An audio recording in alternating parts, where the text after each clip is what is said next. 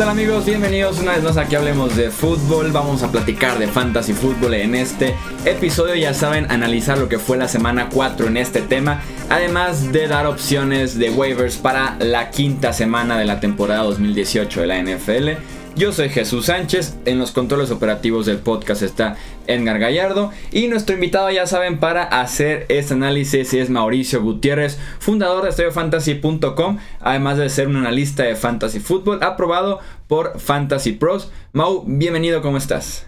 ¿Qué tal Chuy? Muchísimas gracias por la invitación nuevamente. Un gusto estar con ustedes para platicar de fantasy fútbol, un poco de lo que fue la semana 4 y ya eh, pensando en semana 5 las mejores opciones para tomar en waivers, que a diferencia de la semana pasada, donde la opción eran más wide receivers, ahora vuelven a aparecer algunos running backs ahí interesantes.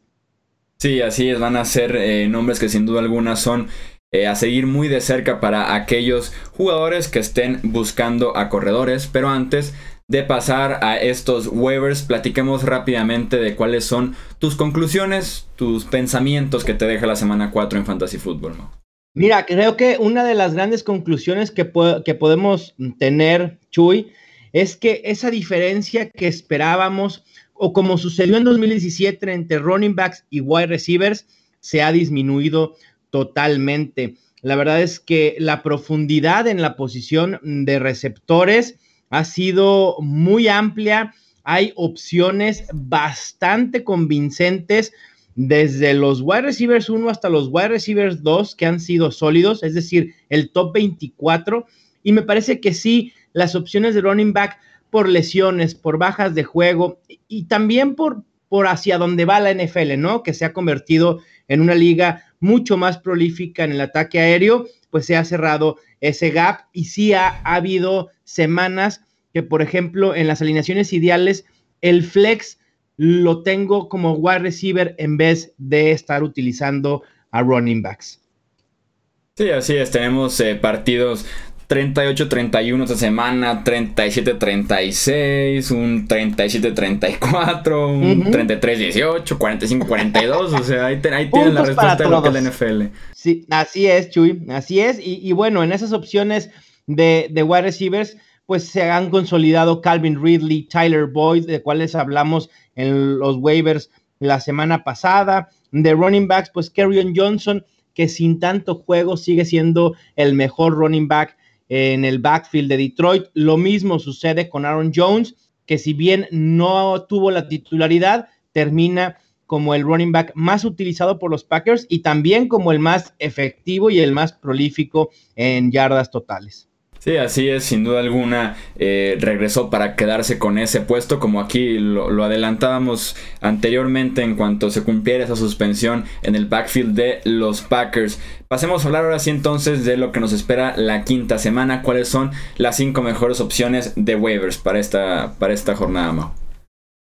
Mira, Chuy, mi primera recomendación es un corredor de los Colts, novato, Naim Hines. Me encanta este prospecto. Es una de, las cuestiones que más me gustaban con Naim Hines era que podía quedarse con el rol de del corredor versátil, vaya, utilizado en situaciones de pase y justo eso ha sucedido. Eh, Frank Reich, el coach de Indianapolis, le gusta mucho utilizar ese tipo de corredores, lo hizo en sus días como coordinador ofensivo y eso está sucediendo con Naim Hines. Jordan Wilkins no ha aprovechado sus oportunidades como corredor de primeros downs. Marlon Mack no ha podido mantenerse sano y hoy por hoy la única opción segura de ese ataque terrestre es justo Hines. Ha sido eh, líder en snaps, 14 acarreos, 47 yardas y un touchdown, que son números que realmente no nos invitan a, decir que, que pueda ser una buena opción en waivers pero del lado del ataque aéreo, 21 recepciones, 121 yardas y dos touchdowns. Hoy, haciendo el research, Naim Hines lleva los mismos targets y las mismas recepciones que nada más y nada menos que Christian McCaffrey. Entonces, ahí está el potencial de Naim Hines. Y para el jueves, en semana corta, Indianapolis probablemente esté sin T.Y. Hilton, sin Marlon Mack y sin Jack Doyle. Así que Naim Hines, en un juego en el que Indianapolis va a tener que venir de atrás para emparejar a los Patriots, seguramente puede tener una de las mejores semanas eh, de esta temporada, mucho más de lo que ya tuvo en semana 4. En segundo puesto o segundo orden de prioridad, otra vez TJ Yeldon. Y obviamente esto tiene que ver totalmente con la lesión de Leonard Fournette, una lesión que no lo ha dejado en paz. En la semana 1 abandonó, semanas 2 y 3 inactivo, semana 4 vuelve a abandonar, parece ser que se agravó eh, la lesión del tendón de la corva y, lo, lo, malo es que es la misma lesión. Si fuera otra lesión, a lo mejor una torcedura de tobillo o lo que fuera, podría estar un poco más tranquilo, pero es la misma lesión, una lesión muy complicada si no se le da el descanso necesario, así que creo que Yeldon es una gran opción esta semana jugando contra Kansas City, que ya vimos lo que le permitió anoche a Royce Freeman y a Philip Lindsay, ¿no? Entonces creo que Yeldon puede ser una muy buena opción, quien ha promediado 12.3 acarreos y 5.5 targets por juego en lo que va de la temporada. En la tercera posición tengo un receptor, Didi Westbrook, también de los Jaguars. Fíjate, como que en estos waivers, en estas semanas, hemos tenido muchos jugadores de Bengals, también varios de los Jaguars, también Keelan Cole en su momento fue aconsejado en este espacio de waivers y bueno, hoy es turno de Didi Westbrook quien a pesar de solo jugar 66% de snaps, es líder en targets, recepciones y yardas de los Jaguars. Y cuando tienes al líder en estas tres, en estos tres rubros, tienes que voltear en fantasy a verlo. No lo puedes dejar pasar, me parece que es una buena opción. Ha generado más de 12 puntos fantasy en dos de las cuatro semanas de la temporada. Y la semana 4 ha sido la mejor hasta el momento para él, con 13 targets, 9 recepciones y 130 yardas.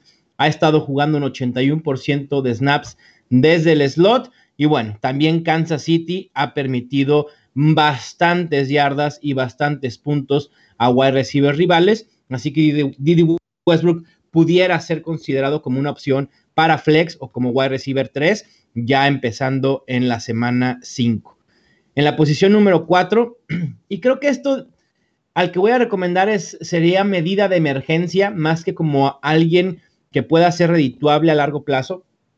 Me refiero a Mike Davis, el running back de los Seahawks. Yo no sé qué están haciendo los Seahawks con su ataque terrestre. Creo que ni ellos, ¿no? ¿Mande? Creo que ni ellos. Este, eso es lo más preocupante, que ni ellos saben. Es decir, en el draft tomas a un corredor en primera ronda se lesiona quien es el titular hoy porque así se ganó su puesto durante la pretemporada. Y en semana 4 pones a Mike Davis como caballo de batalla y Rashad Penny vuelve a ser borrado. Entonces, una, pues realmente, ¿qué vieron en Rashad Penny? Y dos, ¿cuál es la necesidad de ir por un running back en primera ronda cuando es una posición tan intercambiable a nivel NFL? En fantasy no es tan intercambiable porque hay pocos que tienen el volumen necesario para, para redituar como un running back uno. Pero en la NFL, digo, hemos visto David Johnson donde fue drafteado, etcétera. Ejemplos hay muchísimos. Pero bueno, parece ser que esto va a ser un comité entre Chris Carson y Mike Davis. Cada semana nos siguen sorprendiendo los Seahawks. Y bueno, por aquello de las dudas, pues hay que tener a Mike Davis ahí en la banca. No es una gran opción, pero si Chris Carson no puede jugar en semana 5, entonces Mike Davis, simplemente por el volumen que pudiera tener, se vuelve una opción a considerar. Y por último, quienes estén sufriendo todavía y quienes la semana pasada no pudieron sustituir a Jimmy Garoppolo o para quienes vayan a sufrir con las semanas de descanso de Jameis, bueno, de Ryan Fitzmagic o de Mitch Trubisky, que tampoco es como se impacte mucho en el, en el mundo fantasy, bueno, Andy Dalton es una gran opción. Los, el coreback de los Bengals tiene más touchdowns en lo que va de la temporada que Matt Ryan, Kirk Cousins, Tom Brady, Drew Brees, Ben Roethlisberger, Deshaun Watson, Matthew Stafford, Aaron Rodgers y Russell Wilson. Creo que ya con eso me doy a explicar de por qué la recomendación ha anotado más de 20 puntos fantasy en dos de cuatro juegos de la temporada y más de 14 en tres de cuatro. Pero lo mejor es que ha sido constante. Ha terminado al menos como coreback 15 en cada una de las cuatro semanas de la temporada. Si bien la pérdida de Tyler Eifert, terrible lesión, no le va a afectar tanto. le afecta, pero no tanto porque ahí está Tyler Boyd, quien se ha, se ha consolidado como una gran, gran opción. Y Dalton tiene sin duda alguna las herramientas para seguir produciendo de esta manera, como bien dices, con Green, con Boyd, cuando aparezca John Ross de manera consistente, Gio Bernard. Y sí, no, o sea, la ofensiva de, de los Bengals. Solamente los Rams y los Chiefs tienen más puntos, por lo menos anotados este año, y sabemos que Andy Dalton ha estado muy involucrado eh, en, esos, en esos puntos de, la ofensiva de Cincinnati, que sin duda alguna ha sido una sorpresa y ha sido una grata sorpresa en ese norte de la AFC. Eh, para reemplazar a estos jugadores, una lista rápida, Mau, de cuáles ya pueden empezar a ser prescindibles, empezar a ser cortados en los rosters de los equipos. Sé que te va a salir una lágrima, Chuy, pero el primero de ellos es Chris Hogan. no te creas, ¿eh? llevo yo tres semanas confiando de que Chris Hogan venga porque están lesionados en Bayo y demás. Y tres puntos, cuatro puntos, un punto cincuenta. O sea, ya, ya también ya me cansé de Chris Hogan en Fantasy. Me parece que eh, el tema ya de Chris Hogan es una falta de confianza de parte de Tom Brady para su receptor, ¿no? Pues este domingo eran 32 pases de Tom Brady, cero targets para Chris Hogan. Entre que es falta de confianza y entre que necesita a alguien para ser número uno. Me queda clarísimo que Chris Hogan no es ese receptor número uno a mí me sorprendió que a pesar de que jugó más del 90% de snaps, tuvo un target. Y Josh Gordon, con el 22% de snaps, tuvo el doble de targets que Chris Hogan. Así que me preocupa mucho. Espero que a Chris Hogan le ayude el regreso de Julian Edelman más de lo que pudiera afectarlo, pero sí sé que es ah, complicado confiar en Hogan en estos momentos. Es una opción a descartar. También lo es Bilal Powell, LeGarrette Blunt, el propio Rashad Penny, Doug Martin, Spencer Ware, Corey Grant, Mark Walton, quien era el suplente en estos momentos de Giovanni Bernard, pero ya con el regreso de Joe Mixon hay que descartarlo. Michael Crabtree, que también se ha visto muy mal con los Ravens, teniendo a John Brown robándose el show. Danny Amendola, Robbie Anderson y los wide receivers de los Cowboys, que están perdidos en otra dimensión. No hay ataque aéreo en Dallas en estos momentos.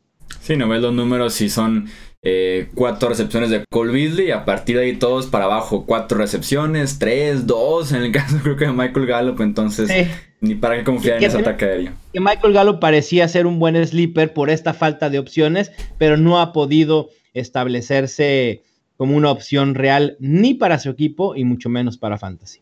Sí, no entra en esta categoría de falta de opciones exactamente Michael Gallup, por lo menos en este primer mes que tiene de temporada y de carrera en la NFL veremos si, por ahí puede ir evolucionando, pero sí, el juego aéreo de los Cowboys verdaderamente triste y eso le está ayudando mucho también a mi predicción de Elliot como líder corredor de la NFL. Sí, claro, de hecho también yo por ahí predije que Ezequiel Elliot terminaba como líder en acarreos y el líder en yardas terrestres. De hecho, fue por una de las razones por las que lo tomé en la liga del Scott Fish Bowl, esa liga entre expertos muy famosa en Estados Unidos, que de hecho, por cierto, una anécdota chistosa, semana 1 dejé a Fitzpatrick en la banca y sus 50 puntos y metí a Mitch Trubisky. A pesar de ese error, o bueno, a pesar de eso, gané. En la semana 4 totalmente lo contrario. Dejo a Trubisky sus 50 puntos en la banca, juego con Fitzpatrick que me da 8, pero al final de cuentas pude ganar también. Superando las adversidades ah. generadas por Ryan Fitzpatrick. Así es. Lo bueno es bueno, lo bueno es que ya, no, ya tenemos la claridad de que ya no será titular más en Tampa Bay, que en lo particular me parece que es un error. Yo también estoy de acuerdo, entiendo la decisión, entiendo por dónde va. Creo que sí tiene cierta lógica, pero también yo me hubiera quedado con, con Ryan Fitzpatrick y la producción que te ofrece en lugar de la posible producción, el potencial que, tiene James Winston, pero que llevamos ya varios años eh, esperando ¿no? que, se desarrolle finalmente este potencial. Ahí están entonces eh, las recomendaciones de waivers para esta semana número 5. Recuerden que a partir de ya pueden irse a sus ligas a hacer el waiver claim para que se los puedan entregar el miércoles por la mañana y que los puedan eh, utilizar ya a partir de la semana número 5. Mauricio Gutiérrez, muchísimas gracias. Ya saben que más dudas de fantasy fútbol las pueden dirigir directamente con Mauricio en Twitter M Gutiérrez NFL o resolverlas por su cuenta en su página de internet estadiofantasy.com donde encuentran todas las herramientas que necesitan cada semana para triunfar en el fantasy fútbol. Mauricio, muchísimas gracias nuevamente. No, gracias a ustedes y nos escuchamos el viernes para dar recomendaciones previo a los juegos del domingo de semana 5. Así es, el siguiente episodio va a ser justamente ya más cerca de lo que va a ser la semana 5, el fin de semana, con esas recomendaciones. Muchísimas gracias eh, Mauricio, muchísimas gracias Edgar también por estar en los controles operativos del podcast. Yo soy Jesús Sánchez, recuerden que nos pueden seguir como hablemos de fútbol en Twitter, Facebook e Instagram. También se pueden suscribir al canal de YouTube, así como al podcast que se publica cuatro veces por semana y dejarnos obviamente su calificación y un comentario en las diferentes plataformas en las que se publica. Yo soy Jesús Sánchez, muchísimas gracias por estar aquí nuevamente a todos ustedes y nos escuchamos en el próximo episodio. Hasta luego.